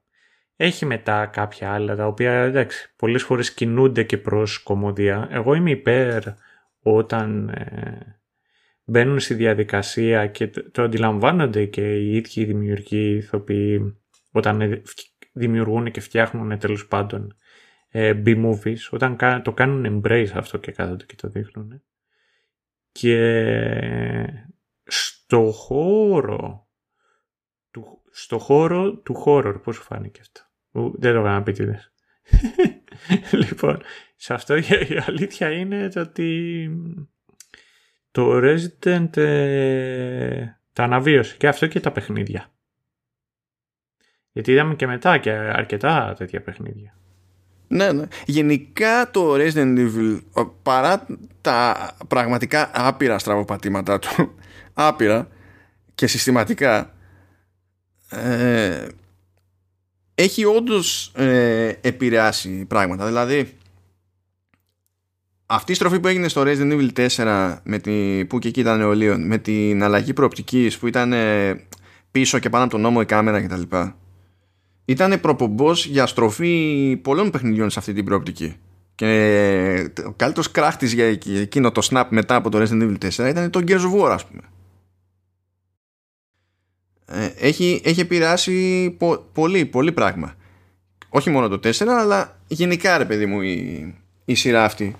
Οπότε υπάρχει αυτό το περίεργο. Είναι ότι τα παιχνίδια σπάνια είναι πραγματικά καλά. Οι ταινίες Resident Evil κατά κανόνα είναι μούφες. Είτε μιλάμε για τα live action μέχρι στιγμής, είτε ε, μιλάμε για τα CGI movies που είναι πιο ιαπωνική υπόθεση κτλ. Ε, ε, είναι, είναι μούφες, είναι παραδοσιακά μούφες. Αλλά το franchise το ίδιο έχει δυσανάλογα θετική επιρροή στο κομμάτι αυτό σε διαφορετικά media. Παίζει αυτό το, το πολύ περίεργο πράγμα. Ναι, πώς έχεις κανένα... Έχεις καμία θεωρία γι' αυτό; Κοίτα, νομίζω ότι η μισή δουλειά είναι το ότι έπιασε timing. Τότε που έκανε το άνοιγμα, ρε παιδί μου. Και η άλλη μισή πρέπει να είναι ότι ο, ο, ο Μικάμι φοβάται το horror. Παρ' όλα αυτά δημιούργησε το Resident Evil επειδή του το χώσανε στη δουλειά ως υποχρέωση. Πόσο Ιάπωνες πια ρε φίλε. Ναι, αυτός δεν την πάλευε και ήταν ο προϊστάμενός του στην Capcom και λέει επειδή είσαι εχέστης ε, θα ξέρεις τι να κάνεις για να, για να τρομάξεις τον κόσμο. Ε, ε, εν τω μεταξύ, είναι καμένος Ιάπωνας, αλλά ταυτόχρονα είναι και, είναι και η σωστή σκέψη. Γι' αυτό είναι ταιριάζει το πόσο Ιάπωνας. Και η πλάκα ξέρεις, ε, ε, γενικά αν έχετε την παραμικρή ιδέα από Shinji Mikami, που ο Shinji Mikami μεταξύ άλλων είναι δημιουργός του Resident Evil, ε, από τότε είναι σχεδόν και σαν να έχει παντρευτεί το, το χώρο. Δηλαδή από τα καλύτερα πράγματα που έχει κάνει στο εξής, ε, καλύτερα ε, βήματα για το ίδιο το Resident Evil, αλλά ακόμη και νέα πειράματα σε horror και τα λοιπά που έχει κάνει για την part του σε άλλη εταιρεία και τέτοια, ε, είναι λες και το έχει παντρευτεί το είδος. Από, από το πρώτο χώσιμο στη δουλειά, Σταύρο. Έτσι φτιάχνονται καριέρες. δηλαδή, μιλάμε για timing τώρα, όχι για ιδέε. Τι να πεις, δεν ξέρω. Εν τω μεταξύ, το, το θέμα ξέρεις ποιο είναι. Είναι το ότι εμείς συζητάμε και βρε παιδί μου κάποιος ο οποίος θα μπει στη διαδικασία σαν, σαν εμάς και χαραμίσει 4-20 λεπτά από τη ζωή του για να κάτσει να δει αυτή τη σειρά. Ε, θα συνειδητοποιήσει ότι legit δεν είναι καλό. Και έχει τόσο πορωμένα ε, fanboys το Resident που είμαι σίγουρος ότι υπάρχουν κάποιοι οποίοι θα σου πούνε ναι αλλά τα σπαγε ρε φίλε. Καλά, ναι, σίγουρα, σίγουρα. Μα αυτό γίνεται γενικά επειδή έχει ρε παιδί μου ένα φανατικό κοινό το, το franchise οπουδήποτε και στα games δηλαδή και στα, στα games ε, μόλις μισοποιείς έτσι ξέρεις, κα, κακή κουβέντα για, για κανένα Resident ναι. γίνεται χαμούλης. για, για, κάτι, ναι ναι. Και για κάτι που ξέρω εγώ αρέσει σε κάποιον. Είναι, είναι ζω, τραβάνε πολλά ζώρια ρε φίλε. Βέβαια υπάρχει και το άλλο έτσι. Επειδή ακόμα και αυτοί που είναι fans δέχονται ότι άσχετα, δηλαδή μπορεί να λένε ναι μου αρέσει και εντάξει το αδικείς και τα λοιπά αλλά ταυτόχρονα συνειδητοποιούν ότι δεν είναι όντως legit τώρα τίποτα υπερπέχνητα. Ε, γι' αυτό ας πούμε όταν βγήκε το 7 και πήρε αναπάντεχα υψηλές βαθμολογίες ε, και ήμουνα σε αυτούς που είχα βάλει την υψηλή βαθμολογία που δεν περίμενα ούτε εγώ να χρειαστεί να ξαναβάλω τέτοιο βαθμό σε, σε Resident Evil. Ε, είχα ανθρώπους που με ρωτάγανε στα σοβαρά ε, αν το εννοώ, γιατί συνήθως για να βάλω εγώ τόσο ψηλά, επειδή είμαι πολύ πρίξας, αποφεύγω ναι. δηλαδή τις ψηλέ βαθμολογίες, ε, ότι ξέρεις, ή, ή έκανα λάθος, δηλαδή με πετύχανε σε στραβή μέρα, ξέρω εγώ, ή πρέπει να είναι όντως σόι. Και ακόμα και αυτό αντιμετωπίζεται με έκπληξη. Αλλά σε επίπεδο κουλτούρας, πραγματικά η επιρροή που έχει το Resident Evil είναι δυσανάλογη του υλικού που παίρνει το όνομά του ανά πάσα ώρα και στιγμή. Μακάρι αυτό να αλλάξει προχωρώντας. Μακάρι η καινούρια ταινία που είναι σαν να πηγαίνει να ξεκινήσει από το μηδέν πάλι του lore. Ε, να το αξιοποιήσει πιο ωραία. Ίσως να είναι και ευκαιρία γιατί πάλι είμαστε στη φάση που ψιλοβγαίνουν zombie movies. Δηλαδή είδαμε και το, το Netflix που έκανε κονέ με το, με το Snyder. Και βγάλε το, το Army of the Dead. Το οποίο δεν έχω δει ακόμη η αλήθεια είναι. Αυτό που είχα δει ήταν το προηγούμενο. Τι ήταν, ήταν Day of the Dead, δεν θυμάμαι πώς λεγόταν ε, ή Night of the Dead που ήταν, και, ήταν remake του, ε, από το πρωτότυπο του Ρομέρο που το είχε κάνει ο Snyder και εξακολουθώ και πιστεύω ότι είναι από εκείνες τις περιπτώσεις που το κατάφερε και το έκανε να λειτουργήσει ο Σνάιντερ. Ναι, αυτό ναι. Κοιτάξτε, ο Σνάιντερ τράβα έχει ζόρι όταν χρειάζεται να γράψει. Καλά, εκεί, εκεί κρατάω απόσταση ναι. ασφαλείας. Μόλις τα ακούσω αυτό κάνω βήματα πίσω. αυτό, αλλά εντάξει, αλήθεια είναι ότι να πεις ότι αποτυγχάνει σαν σκηνοθέτης πολλές φορές όχι. Ναι, έχει τέλος πάντων. Ναι. Οπότε μπορεί να το. Λέω εγώ τώρα, μπορεί να το. Αν το εκμεταλλευτεί κάποιος σωστά, ρε παιδί μου, με, το, με τη σειρά τη live action και με την ταινία τη live action, υπάρχει ένα περιθώριο. Αλλά τώρα, εντάξει, πέρα από τη συγκύρια, αυτό που έχω να πω εγώ, τουλάχιστον επειδή έχω παρακολουθήσει γενικά το franchise και τέτοια, είναι ότι στα σπάργανά του όταν ήταν, τα πήγαινε πολύ καλύτερα σε ατμόσφαιρα. Υπάρχει εντύπωση από πολλούς ανθρώπους που πετυχαίνω ανά τα έτη ότι και καλά η ατμόσφαιρα χάλασε όταν γίνανε τα παιχνίδια ξέρω εγώ πιο action. Διαφωνώ όμως αυτό διότι στα παλιά παιχνίδια τα, τα πρώτα έβλεπα πολύ πιο συντονισμένη προσπάθεια να σε τσιτώσει το παιχνίδι ε, με συμπληρωματικές πληροφορίες. Δηλαδή θυμάμαι στα πρώτα παιχνίδια που καθόμουν και διάβαζα έγγραφα και αυτά ήταν αρκετά ok ώστε να βάζουν όσα γίνονται μέσα στο παιχνίδι σε ένα πλαίσιο και να χτίζουν μια ατμόσφαιρα που να σε κρατάει στην τζίτα καθώς προχωράς σε ένα διάδρομο. Ναι, κατάλαβα.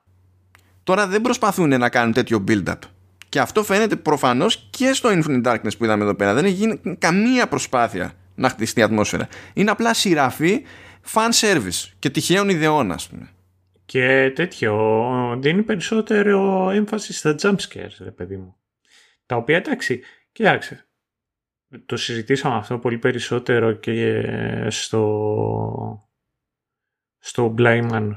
Ε, το να με τρομάξεις επειδή μου με ξάφνιασες είναι σαν να σε γαργαλάω ενώ σου λέω ανέκδοτο. Ναι, δεν, δεν γελάς επειδή είμαι αστείος. Ε, το ίδιο δεν είσαι τρομακτικός επειδή με ξάφνιασες. Ε, παρόλα αυτά αντιλαμβάνομαι στο που χωράει αυτό όσον αφορά το horror. Αλλά εμένα μου άρεσε πολλές φορές και γι' αυτό θεωρώ και εταιρείε καλύτερα και το survival. Σαν survival horror στο είδος είναι το ότι πολλές φορές έβαζε το κεντρικό χαρακτήρα απέναντι σε ορδί. Σε, σε ένα κλειστό μέρος και προσπαθούσε αυτός να ξεφύγει. Αυτό ήταν που το έκανε έτσι αρκετά ξεχωριστό. Ε, και αλήθεια είναι το ότι ειδικά και μέσα στη σειρά σε αυτές τις περιπτώσεις ε, ήταν, ε, δώσαν περισσότερο έμφαση στο να, γίνει, στο να μοιάζει μπάντας ο χαρακτήρας. Και το πώς θα το αντιμετωπίσει παρά ε, το πώς το βιώνει. Ενδεικτικά πάλι για κάποιον που δεν έχει επαφή με τα, με τα παιχνίδια υποτίθεται ότι από τα σημαντικά στοιχεία σε κάθε Resident Evil είναι ε, το, το πόσο καλά σε αναγκάζει το παιχνίδι να φροντίζεις να είσαι φιδωλός στην κατανάλωση πυρομαχικών κτλ. Γιατί άμα τα παρασκατώσεις και ξεμείνεις θα έχεις τεράστιο πρόβλημα στο παιχνίδι. Οπότε αυτό δημιουργεί μια ένταση από μόνο του.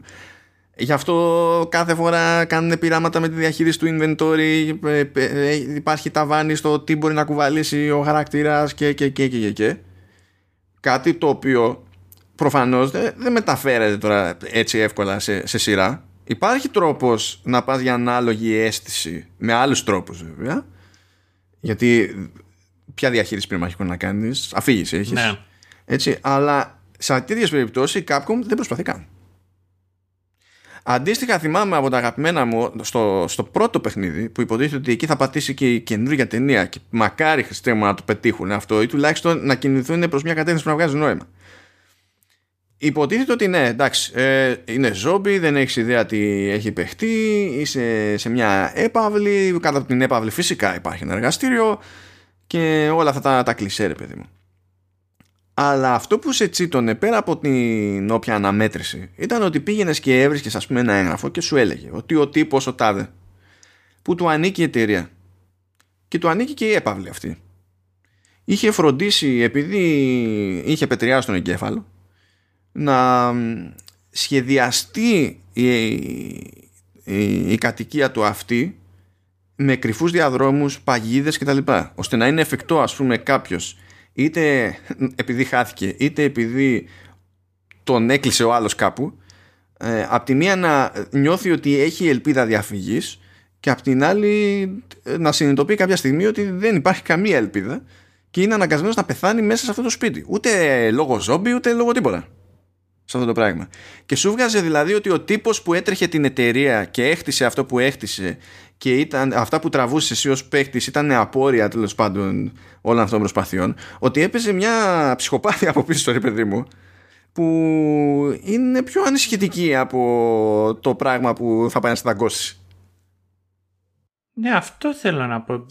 Βρε παιδί μου σπίτι είναι. Γιατί θες να το κάνεις αυτό, ξέρω εγώ, σε σπίτι; Γιατί θες εκεί να μην, ο, ο άλλος να κινδυνεύει να, να πεθάνει; Γιατί, καλά τώρα.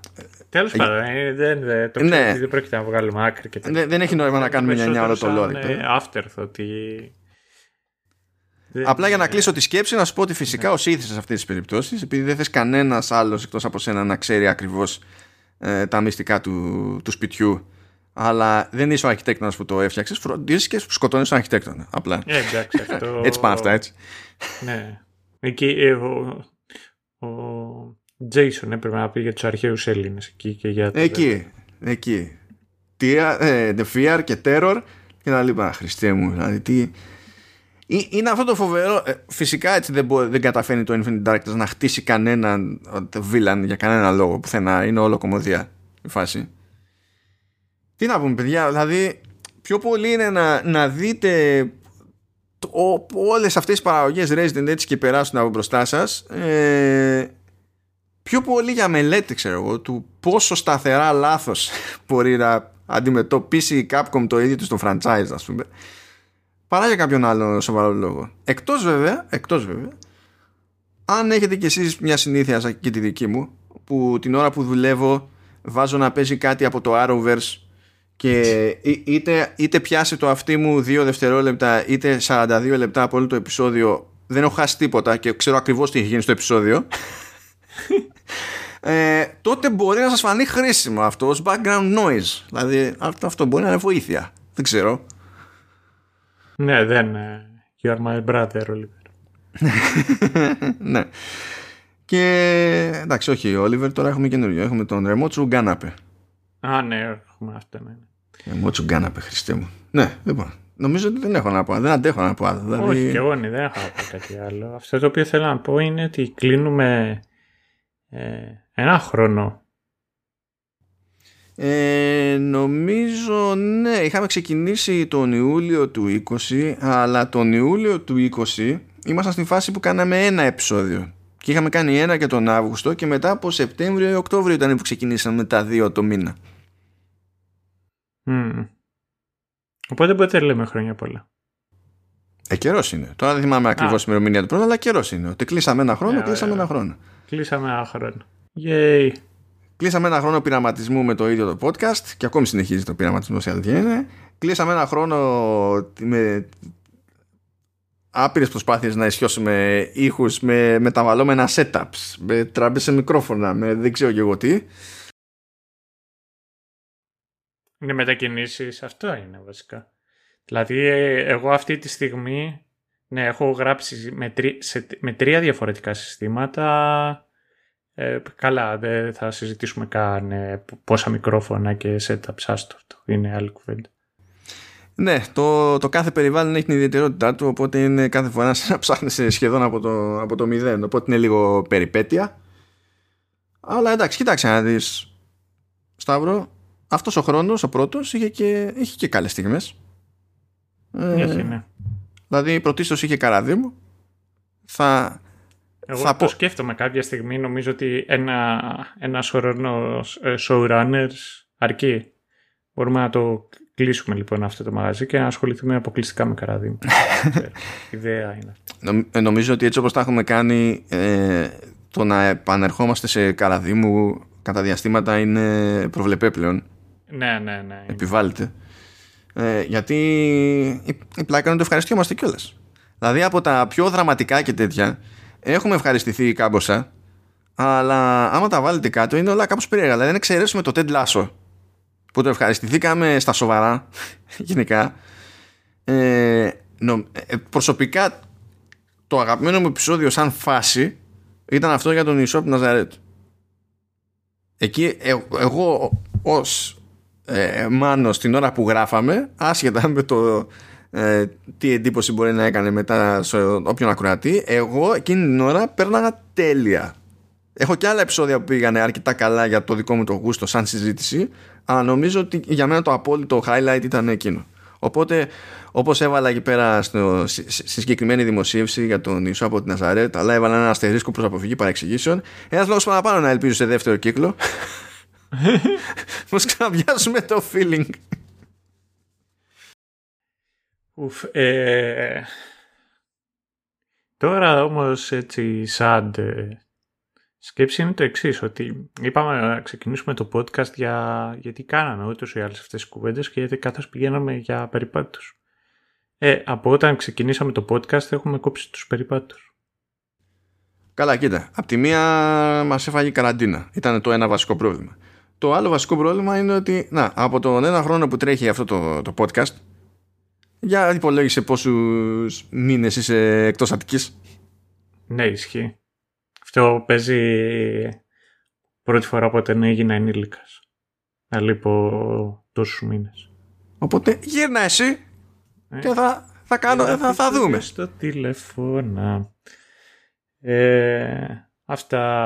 Αυτά παιδιά. Ε, να θυμάστε την επόμενη φορά που θα πέσει στα χέρια σας μπαζούκα μεταχειρισμένο ή όχι. Ναι. Από το Πακιστάν. 999.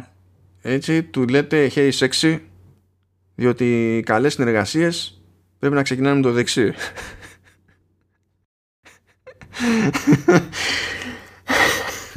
Χριστέ μου, Χριστέ μου. Μακριά από μας, μακριά από μας τέτοια, τέτοιες παραγωγές. Λοιπόν, αυτά από μένα. Δεν ξέρω αν έχεις parting words. Όχι, δεν έχω να πω κάτι άλλο. Δεν έχεις και εσύ, τρέχεις να γλιτώσεις, κατάλαβα. Καλά να περνάτε και καλή εντάμωση πάλι. Τα λέμε. Ναι, θα τα ξαναπούμε. Έχουμε ένα καλοκαιρινό επεισόδιο ακόμη στο, στο μενού. Ε, ο Αύγουστος θα έχει ένα επεισόδιο και μετά θα επανέλθουμε σε πιο κλασική ροή τον Σεπτέμβριο. Δεν θα σας πούμε από τώρα βέβαια τι θα μας απασχολήσει σε κάθε ένα από τα επεισόδια που ακολουθούν παρότι έχουμε πρόγραμμα. Θα το δείτε, θα το δείτε όταν έρθει η ώρα. Αυτά, καλή επιτυχία εκεί με τη ζέστη. Εμβολιαστείτε πας και ξεμπερδέψουμε ποτέ. Περάστε όσο καλά γίνεται δεδομένων των περιστάσεων. Καλή ετέμαση λοιπόν. Και εδώ πέρα είμαστε.